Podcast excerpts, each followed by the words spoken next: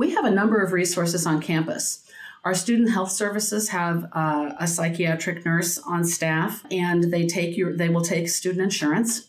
Our counseling center offers free services to students. They will do an intake where they triage what students' needs are, and they will refer a student to the appropriate source. And so that might be a group therapy, it might be an education class, it might be individual counseling, or it might be an agency here in our community. Our Accessibility Resources Office supports students with disabilities and works with documenting those disabilities and getting the correct accommodations in place, both in the residence halls and in students' coursework.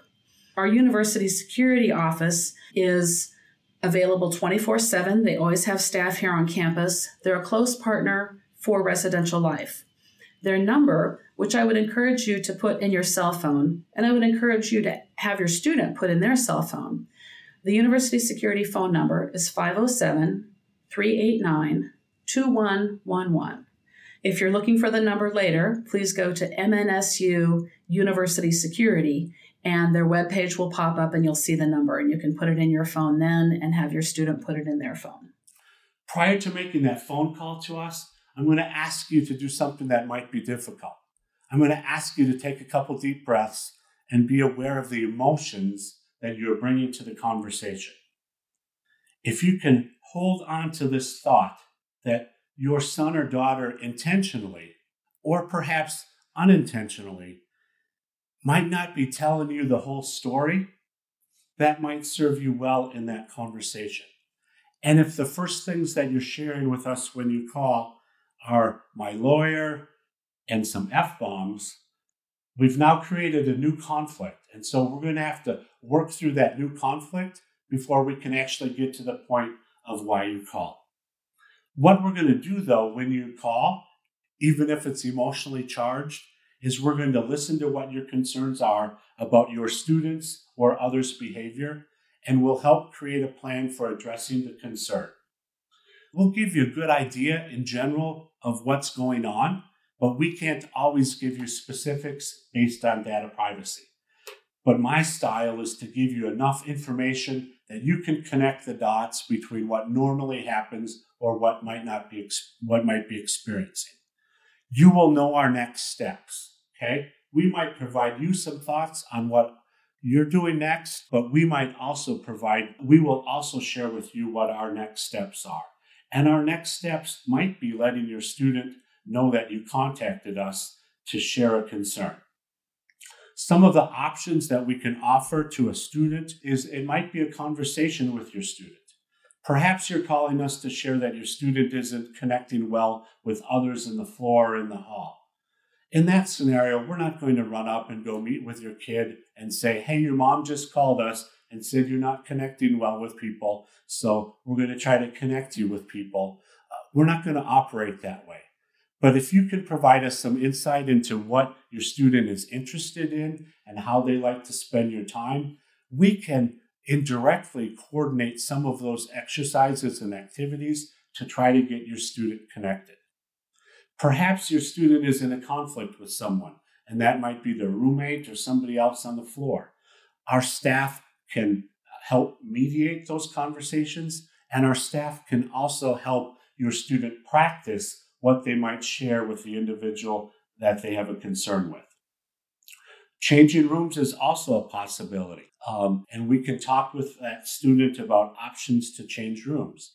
Now, oftentimes, a student thinks the other person should always move and never them, and that frame is one way to look at it. Another frame to look at it is if there's a space to change rooms, we can make that happen in a day or two, and then your student is in a different environment that can contribute to their success. Finally, sometimes the behavior might or could result in student conduct charges. For us to move forward in a student conduct process, an individual who observed the behavior needs to be willing to put in writing what they observed.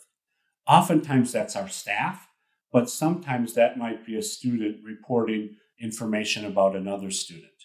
We're not able to follow up in conduct from a third-party phone call. And while that might be frustrating for you, if your student is experiencing that, it's also a benefit for your student as well, because a parent who calls us about a concern about your student doesn't automatically trigger us into a conduct process. Throughout all of the conduct process piece, we do everything in writing. There's a hearing notification letter that goes to the student's email address, and there's also a decision letter that goes to their email address. So students have access to information. If they ever tell you that they don't know what happened, or there was never a decision, or they're not sure what really unfolded, they might not be telling you the full story, because we always provide that documentation in writing. Throughout all of these pieces, data privacy is important, and our goal is to work within the law. In addition to working within the law, though, we respect your students' growing independence and self-responsibility. And so we're going to continue to refer you to your student for follow-up. We're not going to contact you again to say, hey, we met with your student. Here's what we all told them. Here's what they all told us. Here's what we agreed to do. We'll refer you to your student for follow-up. If the situation doesn't seem to resolve itself or doesn't appear to be moving as quickly as you had hoped or they had hoped, it is okay to give us a call back, share with us what you know, what you've learned, and insights you might have, and that might help us develop a different strategy moving forward. Successful experience. At the start of our podcast, we shared a little bit about the goals of student success. In closing, there are a couple elements that I'd like to highlight. Conflicts can be more successfully addressed when they are addressed early. You all know that based on your lived experience, but students who are in this phase of emerging adulthood may not always see it that way. So anything that you can do to help them take on some conflicts that they are experiencing more early in their experience will help them overall, both academically on our campus and also in the connection and relationship building. Second, as your student encounters and successfully resolves challenges ahead of them, they become more competent as adults.